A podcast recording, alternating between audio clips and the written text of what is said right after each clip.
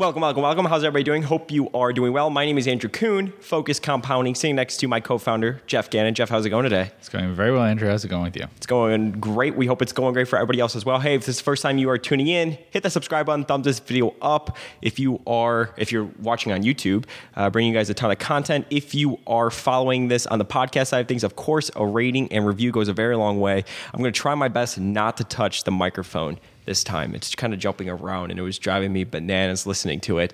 Um, but we're, we're going to see how well I do. Today is a Q&A. Uh, we normally do them on Monday, so if you want to be on the lookout for that, the best place to uh, see that is my Twitter, at Focus Compound.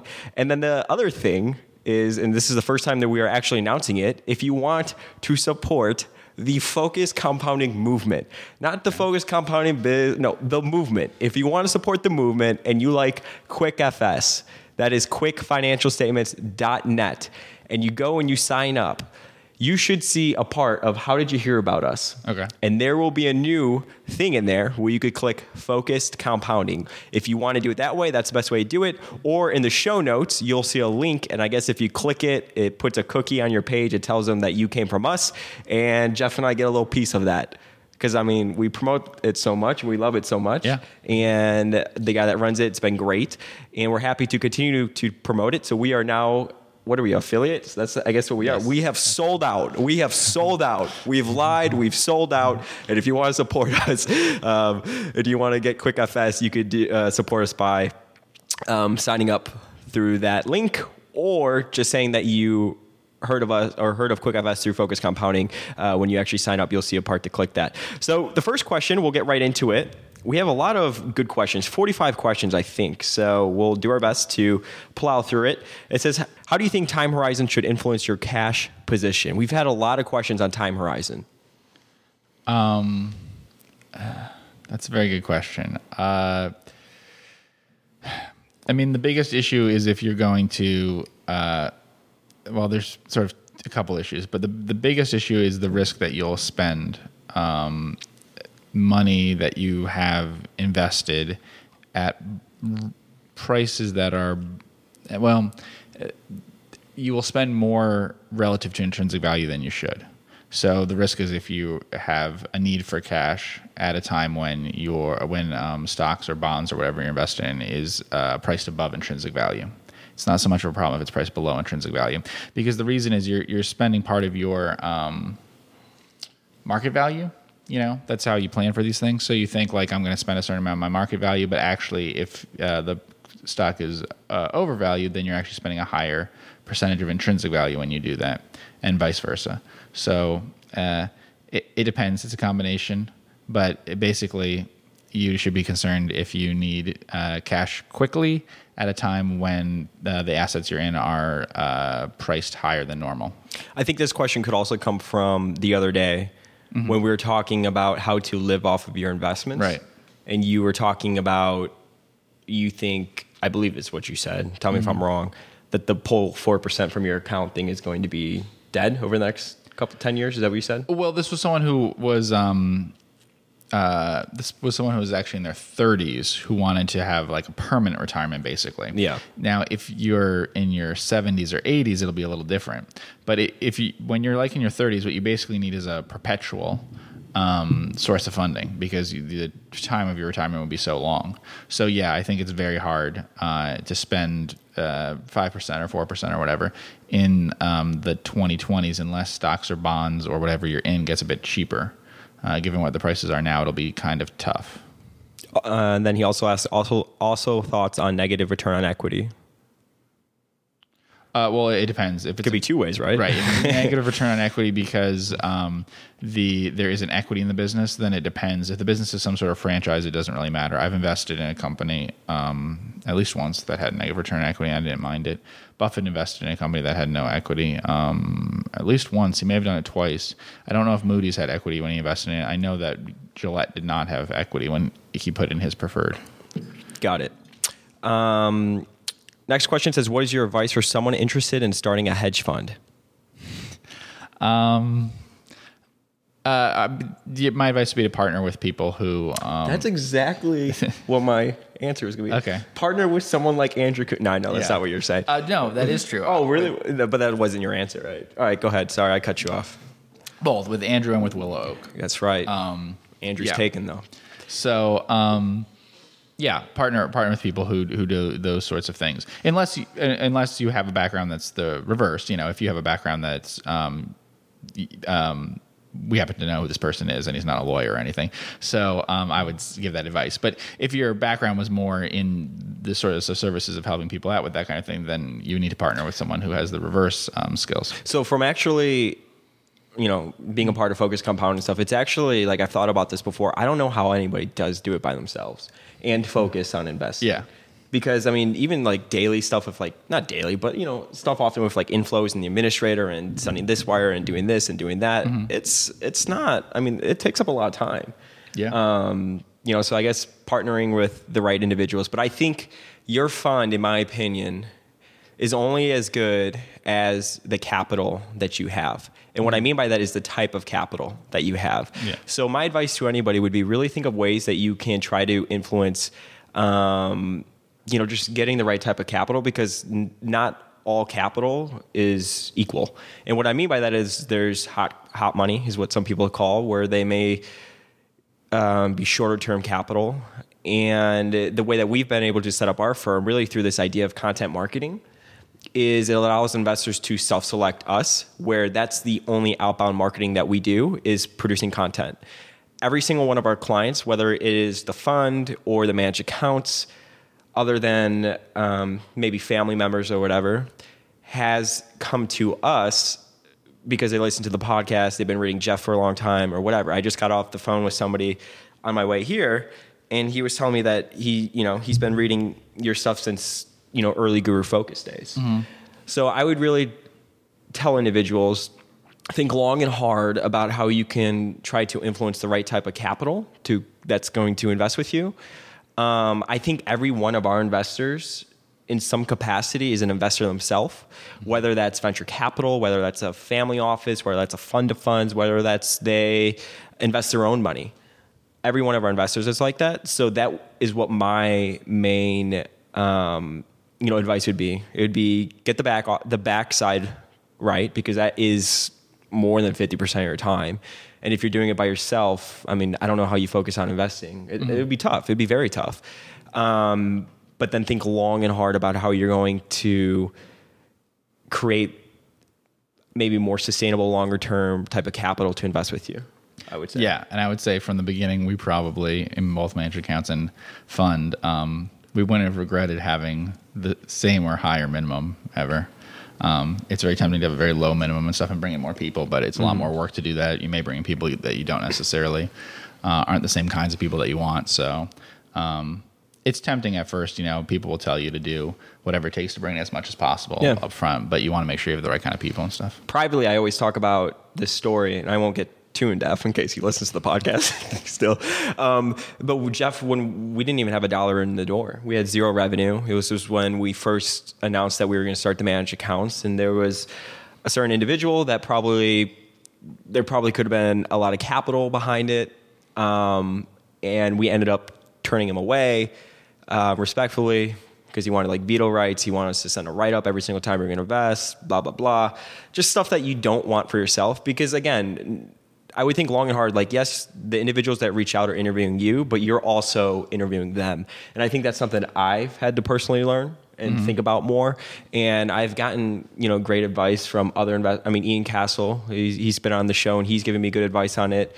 Uh, just to really make sure, like, look, I mean, we always say this: we want to do this for the next 50 years. And the only way you're going to get there is if you had good partners on both sides. You're good for them, they're good for you. And that's really what I would focus on. Um, this is my favorite question that got asked. He said, for hashtag G E O F F. That's my new thing. When people ask me, Okay. I'm going to say I'm long money sign G E O F F. I'm long Geoff. Uh, it says, on a and this is a question for you only. Everyone knows how excited I was. on a scale of 1 to 10, how great was it to see Andrew again? 11, 12? I don't How much, Geoff? Come on, tell 'em. I don't think I've ever hit an 11 or 12 on anything in, in my life uh, level of excitement. But uh, yeah, an eight. An 8. Okay, that's pretty I'll take an 8. That was a lot higher than I thought it was going to be. All right, cool. I'll take an eight. I'll take an eight. That was a good question, Ben. All right. Uh, next question. How does Geoff think about cost of capital? Does he ever use WACC? Should an individual use desired return as cost of equity or use expected return in comparable investment like the S&P 500? Present values change a lot if cash flows are discounted at 10% versus using 10-year treasury. Yeah, that is true. It's a huge difference. I was just reading something where uh, Munger talked about this. Uh, he actually, uh, it wasn't so much a speech; it was like a debate thing that he did. Um, so it all cost of capital has always bothered him, and it does, um, I guess, bother me as well. It's complicated because some companies can use debt. And we buy into companies sometimes on the anticipation that they will sometimes use debt and that their investments will have much higher returns than the debt they use. Um, and this is, you know, this is always the case with things like utilities and uh, railroads and things like that, but but other companies too.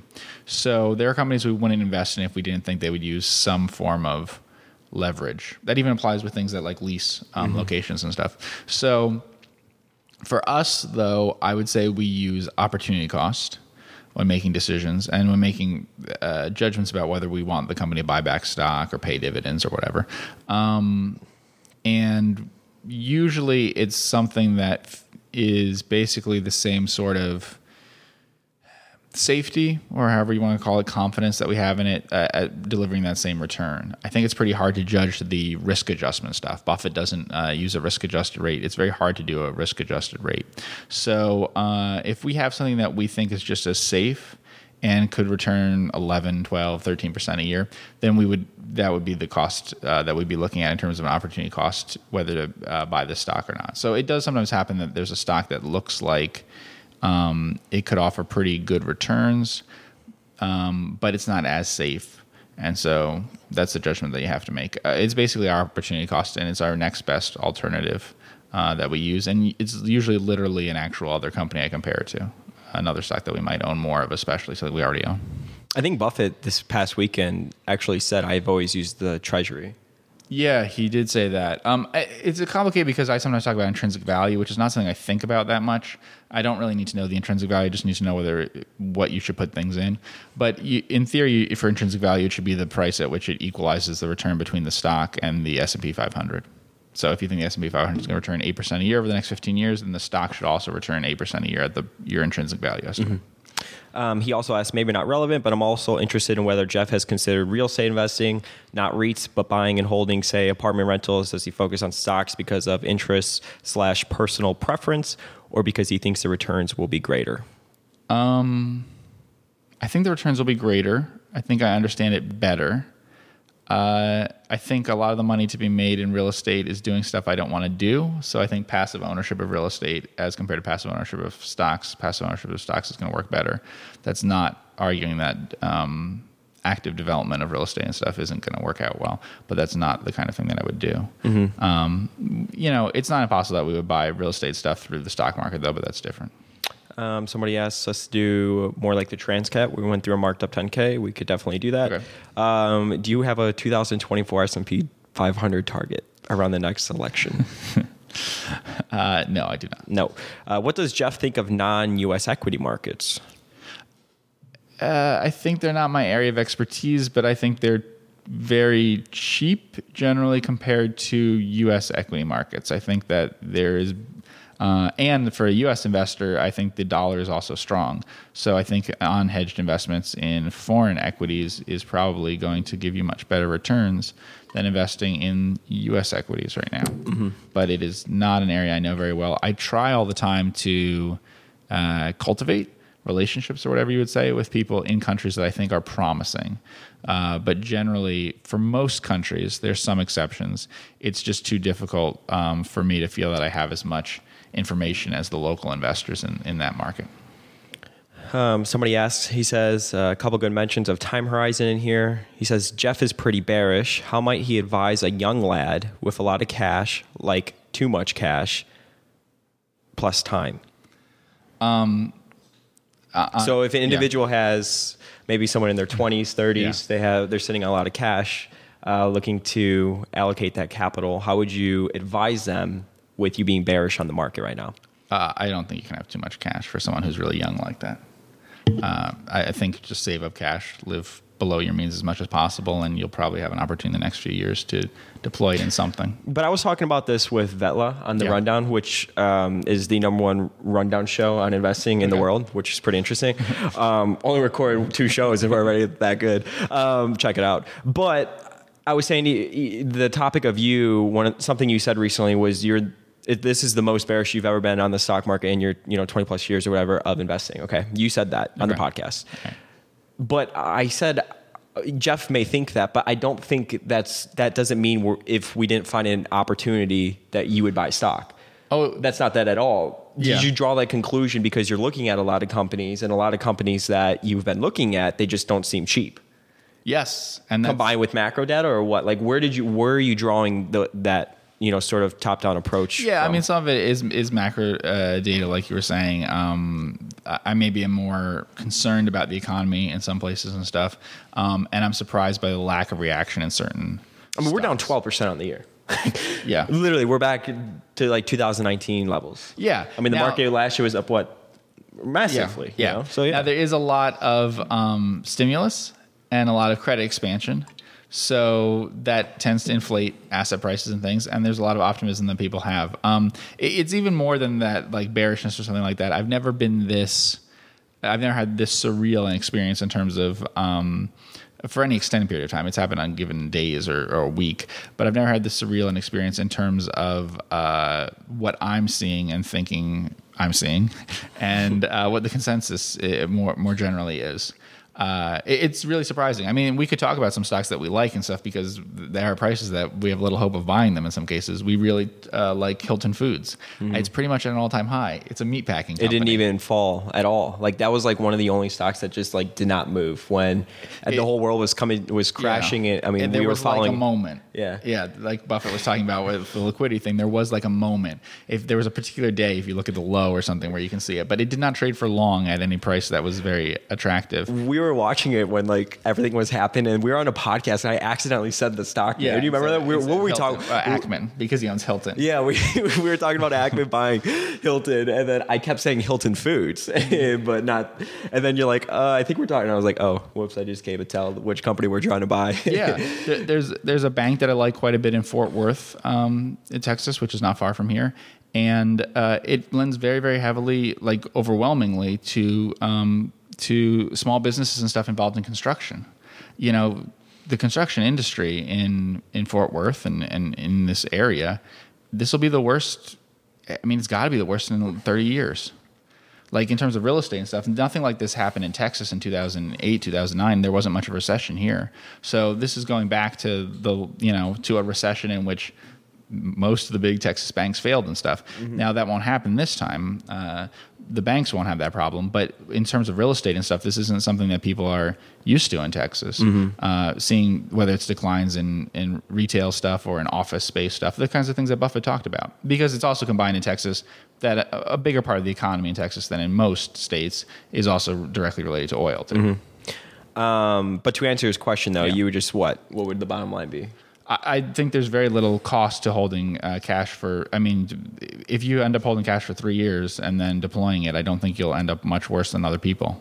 Um, I, I mean, I talked about it in an email. My my estimates for returns were low. Uh, I said it could be as bad as you know, looking out five years or ten years. You know, re- returns in equities could be as bad as like zero percent a year. They could be as good as five percent a year. Um, I don't think they can be a lot better than that. And so you're not giving up a ton that way. Now, on the other hand, we can see why this might be happening. I mean, we talked about we have a fund and stuff. I, I bet we can borrow um, on margin at a little less than one So if we were into that kind of thing and speculating and stuff, you know, it's not hard to find things that yield a lot more than one percent. Sure. Um, so I'm sure that there are funds and stuff that do exactly that. So you know, those rates and things are part of it. And that's a good segue into the next question. In your opinions, is there reasonable and safe ways for retail slash schmuck investors to use leverage in their portfolio? Um, options. So, yeah, I mean, you, you can. Like we, we have talked about leaps and stuff. You can use that. I, I, I want to be very cautious about leverage. If I was investing my own money personally without clients and things, is it possible I would use leverage in some situations? Yes. Buffett did. Munger did. Um, in fact, in their partnerships, uh, Buffett had a habit of uh, offsetting his workouts, which were things like merger, arbitrage, and liquidations and stuff. And I don't see necessarily a very big problem with that. There are ways to use leverage um, that make sense in some uh, very safe investments. Uh, uh, one of the issues, though, is that actually the things that probably would benefit the most from leverage in terms of safety and the returns that you would get from it uh, that we see are actually not stuff that you can use as collateral. Um, so there's some stuff that's extremely illiquid, obscure, whatever, but almost guaranteed to yield a lot more in perpetuity than what you'd have to finance it with, and, and the price is unlikely to be correlated at all with the market. Uh, there are ways. I mentioned a preferred stock or something. I think before it had like an at its best moment, it got to like a 9.5 percent yield to worst probably, and it's not callable for like six years or something. I thought it's very safe. It's backed completely with um, rents from apartments, and uh, you know I'm not advising people to use leverage and stuff, but if someone said that they were buying that preferred stock on margin, I, I wouldn't argue that's more dangerous than the S and P 500 in terms of certain volatility things and stuff. It's probably safer. Mm-hmm. Um, someone asks, every time Elon tweets something crazy, would that be considered a buying opportunity? I'll leave that one with you. Why are you leaving this with me? I already brought in the bad Tesla crowd. well, he said something that I probably agree with, right? He said that uh, the stock was too expensive. Yeah. And and I broke the cardinal rule of starting a podcast, which is if you're a value investing podcast, never talk about Elon Musk and Tesla because apparently a lot of people get offended. um, Just kidding. I'll, I'll, always talk about. It. I don't care. Some of my favorite CEOs have said our stock's too expensive. The CEO of Bowl America. Okay, all right, but it's a little bit different. Buffett okay? said it. Munger has said it. Yes, but it's different. You don't think it's different? I, the I way that he has uh, the dude faked. I, I don't care. I'll, t- I'll, talk about it. I'm I'm bulletproof. I think he's trying to get attention. Thumbs this video. I don't care. 420. He faked the 420 buyout. Yeah. okay. Oh, yeah. I talked about this in one of my videos. I, the whole marijuana thing with Joe Rogan. Whatever. I don't care. Okay. I'm not here to judge that. Faking a 420 buyout and lying about it, saying funding secure when it clearly was not secured. I mean, come on. Yeah. Him saying that, okay, the other day, him saying, and look, this stock has such a cult following mm-hmm. on both the short and the long side. So yeah. anything that he does, the short's going to, you know, be upset about. And anything he, you know, anything that the shorts say, the longs are going to be upset about. I get that, okay? Uh, you know, whatever. I hope Elon Musk is successful. The product is cool. Um, yeah, I just maybe I'm getting a little I'm getting a little gun shy. I, can, but, I, take some pre workout, come back on, I'm gonna freaking fire off. I'm just kidding. But I mean, we did we promote Quick FS. If you look at Quick FS at Tesla, um, it's at the actual price, it is too high. I mean, you can't you can't make. I mean, I don't. The, the price to book is in the double digits, I believe. Well, even Elon thinks the, it's too high. Yeah, apparently. Um, yeah. I don't. I don't. I think there's reasons for saying it were different than mine would be or something. Yeah, because he went to go raise capital, and they probably told him you're crazy, Elon. Your stock's it, too high. But if I was in his position, speculation. It's a joke. if I was in his position, I'd be having a nervous breakdown because uh, nothing that you can do yeah. is going to please your shareholders over the next 10 20 years or whatever even if you make an incredible company out of it because yeah. of what the price is you know look it's admirable the guy the way the guy's like sending rockets to the moon or wants to go to mars and um, constantly puts everything back on the table right mm-hmm. he constantly yeah. bets it all which to me that's kind of crazy like i always say like okay so i do with 30 billion dollars i think you have more risk on the line it's like your lifestyle. Okay, so you're you're gonna go from thirty billion to sixty billion. Like, is your lifestyle gonna change? No, you could just give mm away more money. But to him, I mean, the guy believes that he has a mission that's bigger than himself, which is like totally like I admire that about him. Yeah, you know, the guy wants to go to Mars, so I hope he's successful. He also likes attention, though. Yeah, and that that's kind of that is what's fun about it. You know, like I said, 2020. I mean, just everything in general. It's just it's it's been it's been very entertaining, and Elon Musk never fails at that. So I hope he's successful. Uh, I would drive a Tesla. Have you been in a Tesla? I have never been in a Tesla. They're cool. I, w- I would I would drive one. Why not? Except for I mean, it's pretty expensive. Some of their cars are like what seventy thousand dollars. Uh, I, I don't know. That's if, yeah. if you want. There's a Tesla dealership right across the street if you want to. Yeah. Anyways, it's not a dealership. It's a whatever. You have to go inside and stuff. It's like a mall, you know. Yeah. Um, Actually, there's two right around here. Do you expect this crisis to permanently change some consumer habits? An example: no more in-person branch banking, no more latte every day from Starbucks. Could we talk about you, etc. No, I don't expect it to change that sort of way. I, I do think that there'll be some reduction in some stuff like use of how many employees you need in your offices and Yeah. things like that. Um, and those reductions can be big because even if you say you just need 90% or 80% as many as you had before, um, you can have people, if you can shift having people work from home as long as they live very close to the office and stuff like that. Um, there's some other things that might change a bit, call centers and things like that. Um, but I think in the long run, the other stuff that you're talking about will go right back to normal. Yeah. Uh, so I, overall, I, I know that we talk about me being bearish or whatever. I generally have a um, more extremely negative view of what could happen, the range of possibilities in the short term. But actually, I think Howard Marks says something similar um, in that, like, the idea that the world will be changed by in five years, something I don't see, because you'll either have a vaccine or you'll have infected just about everybody, you know, in a few years. Um, I would agree with that. Um, let's see. I know some super investors have switched from classic value to compounders, but never vice versa. Why do you think this evolution process occurs? Does it does this suggest to you that one is superior? In your opinion, should new investors skip the value stage? No, it's I just think it's because it's worked. It's AUM. I, I actually was looking at something where I was doing a back test, and um, a very simple thing uh, that Graham laid out has outperformed the compounders by quite a lot over the last 15 years. So when applied to obscure stocks, now when applied to the biggest stocks, the S&P 500 type stocks, it doesn't work at all. And a lot of value stuff doesn't work very well with very big stocks. But when applied to say microcaps, it's worked incredibly well. And, and that's continued to be the case even recently. So uh, by the way, the thing is just um, price to earnings times price to book. So he suggests, for instance, in the Intelligent Investor, that you not pay more than 22 and a half times the combination of those two factors. So in other words, you can have um, uh, like you can have a price to book of one and P of 15. He's okay with that, but P of 15 and price to book of two, he's not.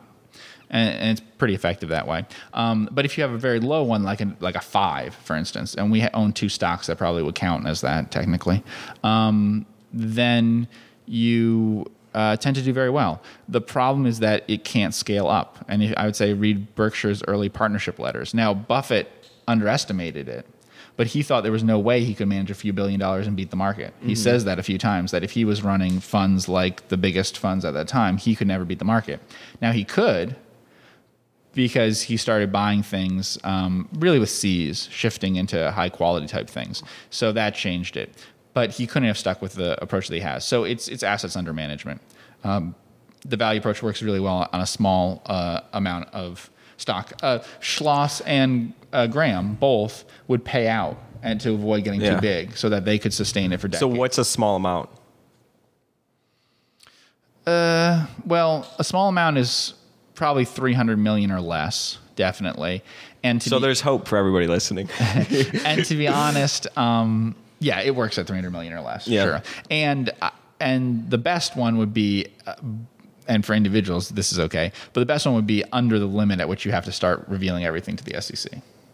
So whatever that is, 100, 150, 100, whatever, yeah, yeah. yeah. So um, th- that that works too because you uh, will get some coattail riders and stuff in value stocks. Value stocks can be problematic to reveal to people because. Um, like certain compounders and things, it's not like people figure it out. You say the stock name and it's not a big deal. When you say the stock name of like a net net or something, they just look it up and go, oh, and they buy it. Yeah, sure. you know, it's pretty obvious what it is. So you kind of want to keep secret the names of things that are complete values. Thoughts on NACCO's quarterly earnings tomorrow? Not really. I think you will be on the call Friday morning, probably. I think I will be. Yeah. Tune so- in. Tune in. Yeah. So you'll get to hear. Um, a discussion on trend and return on invested capital for companies that have utilized buybacks slash have a lot of treasury stock. Thoughts? Um, I think the big thing, uh, Buffett talks about the test of uh, you have to create a dollar of market value for every dollar you retain, and it basically works the same way for buybacks. Um, so the same, and it works the same way for acquisitions and things like that. So uh, yeah, I, I would say that the the trend has to be that you're creating market value. That's the best way to look at it. It's just another form of retained earnings to me, really, even though it doesn't show up that way.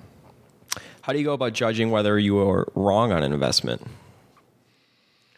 I mean, for me, I'd say whether I'm wrong on an investment is if my original reason for buying it turned out not to be true. Um, secondly, would be also if uh, I misjudged the risk of like a, a catastrophic outcome in it. And the third would be if something happened that I never expected that completely changes things. And we've had all of that happen before. Um, the last year, something happened with the company that where uh, I would have put the probability of it occurring at extremely low. Uh, it was an adjustment to a merger thing, which almost always is very minor, and there's a dispute over it, which was you know a huge amount of the merger consideration. And uh, this year, we were invested in a stock that had to do with airline miles, and I sold that when the world changed that way. So it's a mistake in the sense that I didn't take into account the possibility. I mean, we did talk about it. Mm-hmm. What could stop airline uh, travel for a year or more?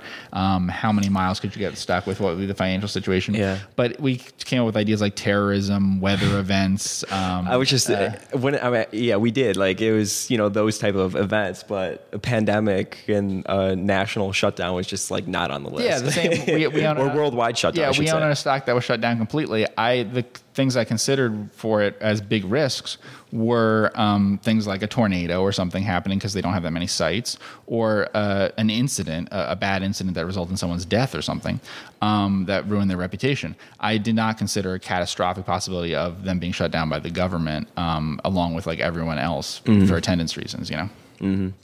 Um, what adjustments to GAAP earnings should investors make when looking at businesses like Salesforce and Amazon in order to understand the economic reality of these businesses? I'd focus on the free cash. Flow. I was going to say free cash flow. Yeah, which I smooths mean, it out. I mean, even Amazon has free cash flow, right? Yeah, yeah. the- So, free cash flow, and it just you know you have to kind of figure out the uh, use Buffett's definition of owner earnings. You have to use you figure out how much working capital they need to grow and how much of their capex is for growth. Mm-hmm. Do you consider buying Hunter Douglas a mistake last year, and if so, why? So I'm not sure I do. Uh, I mean, yes, I do in the sense that I bought anything instead of holding cash. Uh, but we hold a lot of cash now, and people might say too much cash. So uh, I don't know. It, it was a mistake in the sense of buying a more marginal stock that I wasn't that excited about versus holding cash. But I, I don't think it's. I don't want to say anything negative about the stock as if it's not a better choice for people than many of the stocks they may own. Um, but yeah, it's it's a mistake usually to buy a stock that you're lukewarm on, uh, just because you want to deploy cash. What company or industry is not in your circle of competence that you wish was? Hmm, that's a very good one. Um, hmm. I don't know. There, there are some technology things, I guess, uh, that would fall under the category. Um, and uh, and maybe like uh, also possibly like reinsurance. Yeah. Do you think increase in book value is a proxy to intrinsic value growth? Depends on the company. Some companies don't need book value at all. At other cases, uh, yeah, it is. So um, it, it probably is at, at things where it's either very liquid um, book value. It, it- probably is in terms of insurers and banks generally. Um, you know, at other companies, it may be more priced. It may be more sales than book that's useful, or gross profits than book. Thoughts on cash tag SYTE as an investment? Uh, no, I don't have any thoughts. We have a relationship with. Uh, we will never publicly say anything about the company. I don't own the stock and, and won't own it because of the relationship. That has nothing to do with whether we like it or not. Um, hi, Andrew and Geoff. Thanks for a great podcast. Question How do you decide how much time and depth is needed in researching a stock? I did hear in a recent podcast a few days of continuous work. However, has there been times where it has been so clear it only took you a matter of hours? Uh, yes, there have been cases where that was true. Um, we'll see. They haven't always worked out. Um, I mean, I say they haven't always worked out. In some cases, the the stock is back at the same level that it was at that time, but in it did double at one point or whatever. So you can take whatever you want from that. Um, yeah, I I wouldn't say that I made a decision on NACCO right away, but I because I didn't know things about exactly the price would be at the spinoff and stuff. But yeah, I um I, I read it in a fairly short period of time and was very interested in it. There's some special sorts of things we've mentioned a little bit on it that I used to do. Whether that was things having to do with litigation or, or like workout type stuff that Buffett talks about, and some of those were immediately obvious, um, uh, almost arbitrage type stuff. Yeah.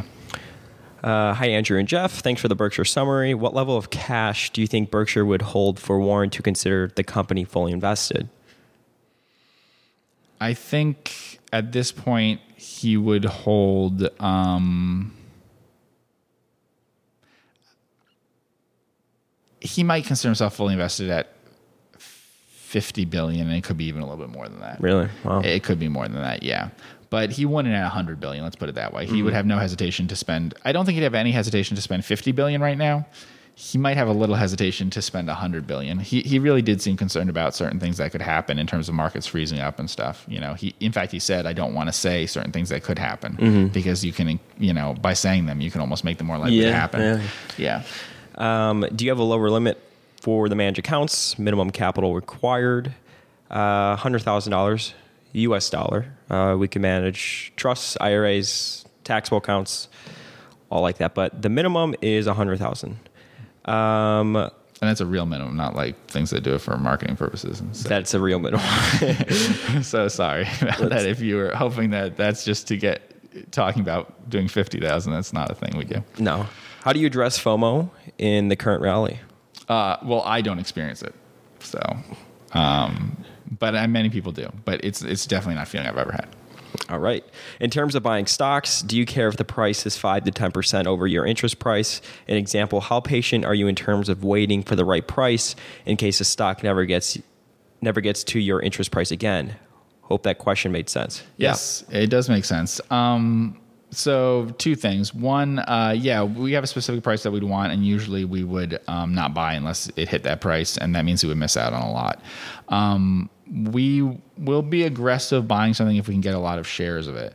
What we're worried about is our average cost in o- over time, and we understand that if we want to buy several million dollars of a company that has a really small market cap, we're going to disrupt the price in some way.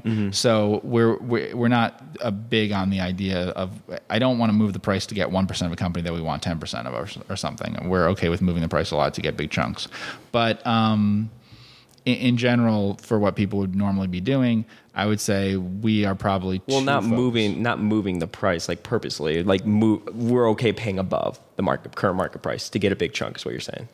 Uh, we compare it to what how much I think will disrupt the price by buying in the open market for that much. Yeah. Uh, I'm just trying not to get yeah. us sued. That was just a disclaimer. Oh, okay. um, yeah, so I, I just think that um, when for most people that you're not in super liquid stocks and stuff like that, uh, yeah, we we do have a price. I mean, I have a price always. Even when I write up a stock on Focus Compounding, we have a revisit price, you know. And so there is a price that I'll pay, and then we won't do more than that. Um, we, I, you mentioned on the podcast something about. Uh, Vertu Motors, not the podcast, but what you did with Vet Love, Vertu Motors, and things like that. We waited for Vertu Motors for a very long time. I had a specific amount of price to tangible book that I was willing to do, and not more than that. It took a long time. I don't know if we waited a year, a year and a half, whatever. We started to be able to buy it. It kept dropping a lot because of coronavirus and stuff after we bought Yeah. it too. Um, so it, it's not like we're picking a bottom there, but uh, yeah, I I was had a certain discount to book that I was willing to do, and not above it. I love that their CEO tweets a lot. Yes, He tweeted the other day. Yeah. he's big on tweeting. He followed me, but I don't even think he knows that we own a stock. um, thoughts on Nuvera Communications? I do not have thoughts on it, uh, um, uh, but I believe that uh, Dave Waters of Alluvial uh, would be a good person to look for information on that. I think. Are there few? Are there too few high quality small cap companies trading in public markets because of private equity? Does this make a small cap strategy much harder than it was in the 80s or 90s? I don't have a problem finding really attractive small cap companies. I have a problem finding the prices I like. Yeah. Um, but uh, yeah, so no, I, I actually don't have that problem. Uh, I, I could think of quite a few that I like a lot, but the price is not what I like. What does Geoff think about the fund management business as an investment, or is it just a bad business to, or is it just a bad business to avoid? I mean, I think more generalized um, investing stuff is hard now. So I think you would either want to be doing something super specialized. We do stuff that's super specialized, but also you know like Oaktree or something does things that are really specialized, or you'd want to be like an index fund type thing or um, uh, stuff like that. I think it's gotten very hard to be the in between sort of thing. Um, the idea of these big multi-billion dollar mutual funds that mostly are pretty close to the market, highly diversified and stuff. I think that's become really difficult. Which filters do you use to make a net net screener, and which is the best page for this? Do you talk about net net back tests? Where do you do it? Oh, um, uh, we've done stuff like that a bunch of times. Also, back tests with net nets, I should say, are um, there's a bunch of papers on net nets all around the world that, that's been done all around the world. Uh, I actually do net nets by hand, checking for them. And the thing I mentioned, I think, was uh, the, the most important thing for net net for me is the amount of share turnover. I don't like to have liquid microcap stocks. Microcap value that's liquid is often not that great. Illiquid is a lot better. Overlooked is a lot better. So I tend to like the net nets that are um, overlooked as opposed to those that are like hated for some reason. I like the Graham number. Um, and so price to book and, and PE. And I also do like net nets that pay dividends. Hi, Geoff. Would like to hear your in, your in-depth views or insights on dividend investing, either as a dedicated strategy in itself or as a part of your broader portfolio, which may include other themes. And you put in parentheses growth, value, etc. I'm not a huge fan of dividend investing just because I think people tend to overvalue dividends. And sometimes people have an objection to selling some of their stocks to create income instead of Mm-hmm. um, using dividends for it. And some companies that are very attractive for dividend things know it and pay out pretty high dividends for that reason. Having said that, I've gotten high dividends in some things just because the stocks are really cheap. So High um, dividend yields. yeah, high dividend yields, Yeah. exactly. So, like um, Peter Cundill talked about the Magic Sixes back in the 70s, which were a PE of six or less, a price to book of 0.6 or less, and a dividend yield of 6% or more. If you find a stock like that, that could be very attractive. But if you find a stock with a high PE, high price to book, and it has a dividend that you like, I I don't know. Uh, dividend growth and consistency in dividend is probably more important than, than the yield to me. When, if ever, is return on assets a better metric than return on invested capital for the next decade? Uh, MO or PM? Why? Uh, I, I don't. Uh, I don't think I have a strong opinion on that because I don't know enough about the differences in, in different countries about um, tobacco usage and stuff. It's just not an area I'm knowledgeable about. I think. Return on assets versus return on invested capital? Return on assets can be a more conservative way of doing it. Depends on the business, though, as well, right? Yeah, I- I, I mean, sometimes it doesn't. Sometimes return on assets can be as accurate as return on invested capital. One way where it will definitely be better is uh, with banks. Yeah, I was gonna say that. Yeah, no, that will definitely be bigger, but I doubt that's what Yeah. I was looking for. But yeah, banks will have a better number. I will have that's a bit more. That's return on assets is the most useful number I find with banks. Yeah, but other companies, I think return, return on invested capital is probably better. Probably, although what I do is return on net tangible assets, which looks a lot like what Buffett does, and mostly what I care about is receivables, inventory, um, PP&E, uh, and then accounts payable and um, uh, accrued expenses. What are your thoughts on McKinsey's valuation textbook? I've noticed it was on the bookshelf in the older videos. I have not read it. It was in your office, right? Yeah, um, I've read it. yeah, I mean, yeah, I don't know. Read 10Ks. I'd rather. I mean, I mean, it's a good. Sure, if you want a good foundation, I wouldn't really. It's a good book. There you go. I'll say mm-hmm. that. After brutal eight years, is it finally time for gold mining names to outperform on a sustained basis? Gold price higher and main input costs lower. Oil, EM currencies weaker. Expense side, capital allocation much improved. Underrepresented in institutional portfolios. Yeah, I don't know. Uh, it is an interesting question people buy a lot of gold and not gold miners. And they linked Paul Singer, Elliott Management, called gold one of the most undervalued assets around as hedge funds bet big on the precious metal. Yeah, I don't know. We we wrote up um, uh, A-Mark Precious Metals, which is not a gold miner, but it trades in gold and stuff, and uh, it could be attractive if there's a lot of volatility in gold. And I'm not going to suggest ways you could hedge that and stuff, but if people want to um, invest in things that relate to gold while taking out the risk of gold actually, um, uh, the fact that gold might fall down a lot and stuff like that, um, that one's probably better. Uh, it's not as exposed to gold prices themselves. I don't have an opinion about gold generally. If you look long term over um, comparing to other commodities, I just don't think it's very cheap compared to other commodities. I don't know what that means, but you know, that that does worry me. Mm-hmm. That if it's a higher ratio. What resources would you suggest your listeners to use to improve our valuation skills? Where can we learn about the valuation method used by you? Um, well, if you join focuscompounding.com and use the podcast promo code, that'll take $10 off of the subscription price. And you can see how Geoff values companies when he writes them up. Yeah, I guess that is the best way. Yeah. Um, but yeah, other than that, I mean, Value Investors Club is good when they lay out their valuation, even though they may focus more on like the next one to two years. But if you want to, blogs are pretty good.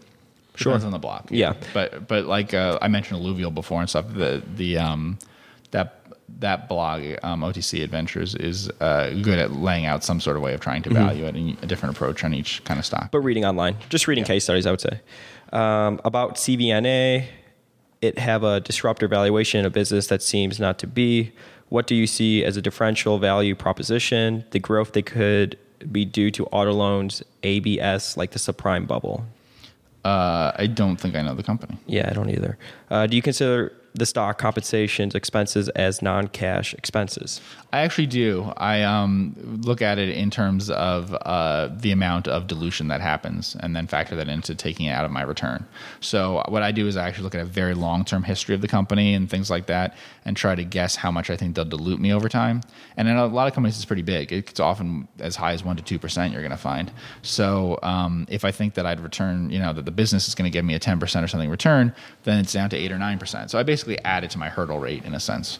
Um, there are companies I've skipped completely for that reason of of that compensation. But no, I don't. I actually don't um, treat it the way most people do, which is like actually an income statement thing that's taking out of earnings. I just look at it in terms of dilution. Is TLSA a short? Is that not Tesla though? Because I know there was a stock that went like parabolic because of Tesla. Hold on, see. Oh, it's like There's like one of them. transposed. Yeah. Okay, so that's Tesla. No, that isn't Tesla. Well, I don't know what he's saying. He could be saying about this stock. There was one that was going crazy. Okay. Before, but maybe Well, why don't you search instead for TLSA stock, the one underneath it? No, Well, no, that's that is Tesla. Yeah, no, but go- there was one that went. If you type that in, yeah, and then you pick the second thing, show instead. which one? This one. That one, yeah. Let's see if there is such a stock. Yeah, see? Let's see. So, yeah, maybe he's talking about Tesla, but there, there, it may have been this one that was going like crazy. That, Uh, because people are confused. yeah, at one point. Um, maybe he's talking about Like Tesla. Zoom. though. Yeah, uh-huh, Zoom. I think the SEC actually shut down one of those or stopped trading in one of them because of that, because one was just going bonkers. Um, let's assume he's talking about Tesla. Is it a short? Uh, no, I, I wouldn't short a stock. Is it a long? uh, no? So it's a do not touch. Yeah. Cool. Um, we're not short sellers, so wrong people ask. I know in the past you guys did a write up on Cool, K E W L, when it was around $100 per share, but didn't buy. It's at around $60 now. At this price, does it make it more interesting Yes. of an investment? It makes it a lot more interesting investment, and there's uh, new people involved who are pretty candid and um, give a lot of information that could be helpful about it. I've been reading the reports and listening to everything that they've done, and um, we'll see. Yeah, it's more attractive because it's a lower price. Most people have a list of things they look for in an investment to invert. Do you have a list of deal breakers that help you screen out companies quickly right now? An example: high debt, high capex, in an inflationary environment, etc. Um I don't know about that. Uh, there are a lot of businesses I can't understand, so those are out. Certain managements that um, worry me a little bit, and, and some stuff about uh, debt might be true. Yeah, I mean, yeah, I was just looking at a list of companies that are uh, like oil producers, and a significant number of them had high debt while having no cash flow. So that would be a deal breaker. Uh, yeah. it's. I can't imagine a company where I invest where they have negative cash flow from operations. If you want to use that as an example. When do you think the market will tank again, and why? I, I, I don't have a uh, uh, clear view on that. Um, what's the format of your paid membership? The Snowball talks about how Buffett used to scan equities by hand, Value Line, and S&P stock guides. What are your thoughts on doing this? And three, how do you account slash think about minority interests? Oh, wow. Um, so the format of the paid membership is uh, that you pay $60 a month and you get write ups by me. Yep. Um, and uh, there's also a list. You get a backlog of like a, hundred that are already in the archive, if you- um, and then uh, you get additional ones. They're usually about a few thousand words. At the end, I give a interest level from zero to hundred of how much I would be interested in um, buying it or something like that, and I give a price where I'd revisit it. Occasionally, there's one that I like really like right now, but most of the time, it's one that at a lower price I'd be interested. Um, yes, I think scanning by hand is great. Cool. Well, I want to thank everybody so much for tuning in with Geoff and myself on this week's Q&A. Be on the lookout for the next Q&A. Follow me on Twitter at Focus Compound. Also, if you would like to support Focus Compounding and you like QuickFS, that is quickfs.net, which is the website that Geoff and I use every single day to look up stocks, pull the financials. You could pull the models from there, which is really nice as well. Long-term ratios, long-term financials in a very clean manner.